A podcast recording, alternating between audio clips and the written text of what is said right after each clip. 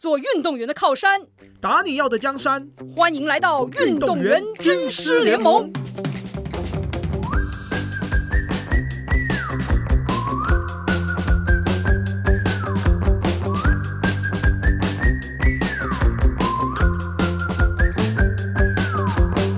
我觉得刚刚听完文章说啊，就让我刚刚想到一个非常重要的一件事情，因为前面提到都是我在就是学生运动员的时候，然后去做这个异地训练嘛，所以其实都是被安排的。嗯。那被安排的基本上都会有可能对应的，不管是补助啊，嗯。好，或者是可能就是有一些家长啊会热心的去筹募嘛，募款嗯。来帮小朋友募款，那都是被安排的。那当我知道了这个东西之后，然后我就开始就是想说，诶，有没有机会，我出了社会，开始投入训练的状态下，我可以用我自己的钱，然后去做异地训练。嗯哦，就像前面有提到，投资自己嘛，嗯投资自己，然后去看看眼界。那我自己去了，就是第一个就是我曾经去过这个云南嗯哦的楚雄嗯哦，然后去住当地的一个师院的一个学校。嗯好，那第二个就是要提到，就是我去过日本。嗯好，日本那个时候是去，诶，那个时候是去这个叫什么？呃，名古屋那边的基富县的那个飞驼高原，嗯，然后再我也去过。飞驼牛很好吃啊。啊，对，飞驼牛很好吃，对，有吃过，有吃过。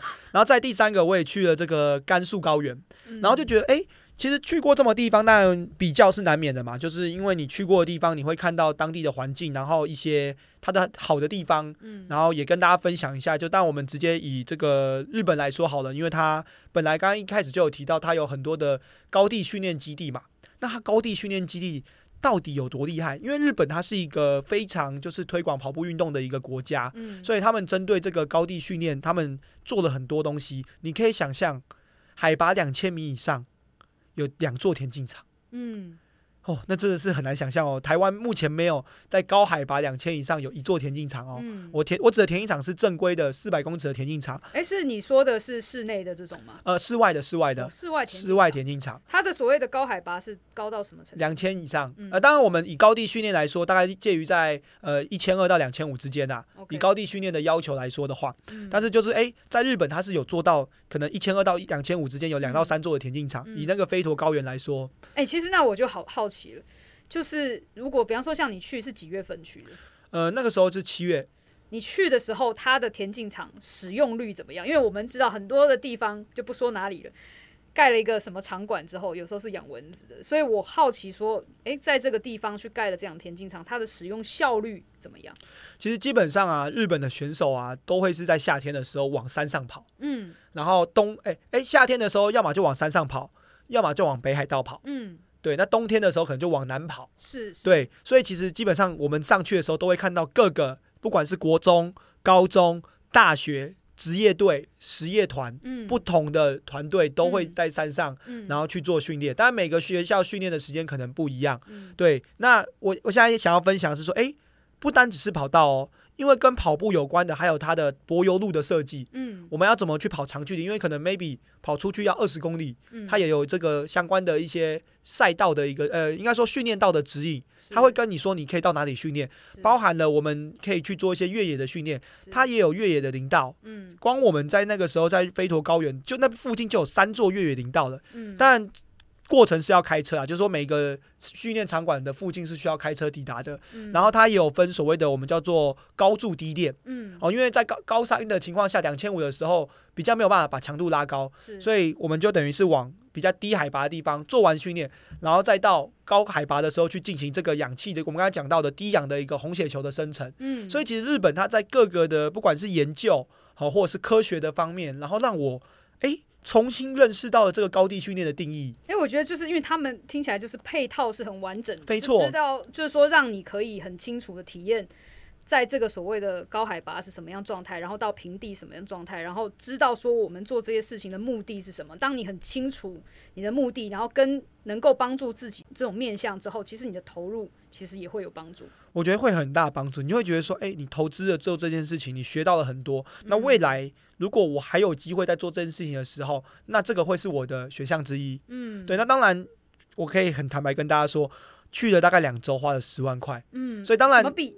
呃台币？OK，对，所以所以可想而知，如果你要去呃两个月，你就要花将近四十万，是。所以当然就是诶，去日本比较高单价，当然它有对应的设设备嘛，嗯。它有对应的训练场场地。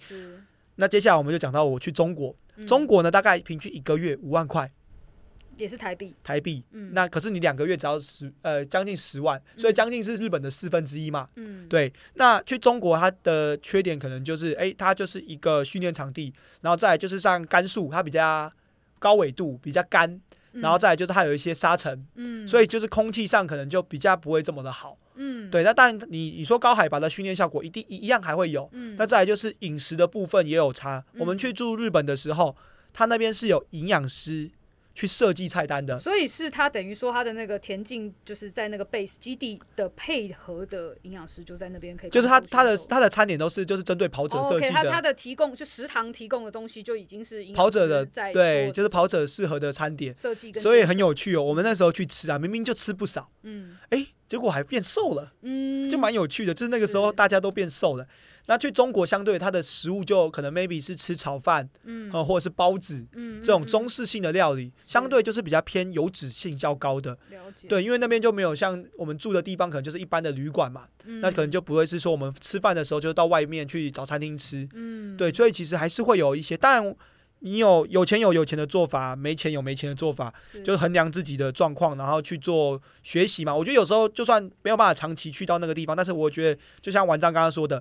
所有异地训练都是一个非常棒的学习。对，我觉得其实就是保持着一个见学的态度，我觉得就是很很会自己就会很有收获吧，就是见就是增广见闻嘛，看见了很多的这种做法，然后去学习，然后实际上去体验。因为包括我自己去年也是花比较多时间在欧洲跟着运动员做训练、康复各方面。其实我自己觉得我像去留学一样，就是你从他们的做法上，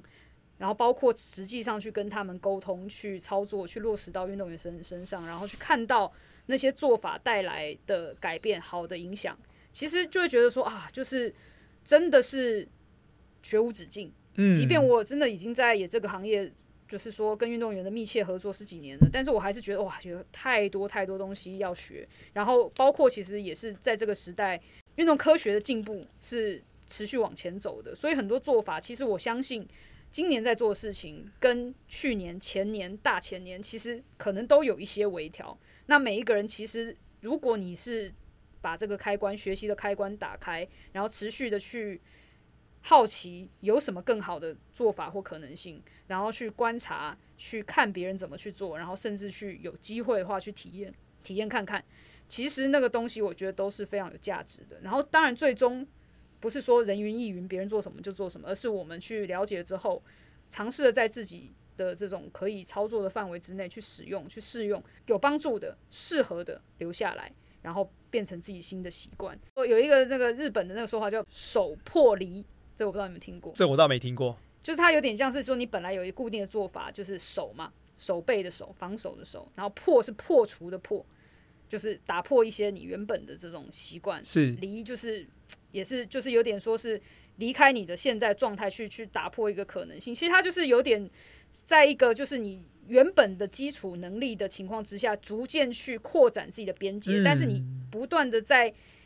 找到可以替代的做法的可能性，那那个东西其实就是各行各业都有，因为他那本书里面其实讲了很多的日本的匠人的故事，是。匠人精神。匠人精神，对，但他们就是做一件事情可以非常的专精，但是他并不是一直重复做不变的事情，而是他怎么样在重复性的这个工作当中找到更好的可能，包括去启发、激发自己更好的边界，嗯，逐渐的让自己的能力越来越长得更大。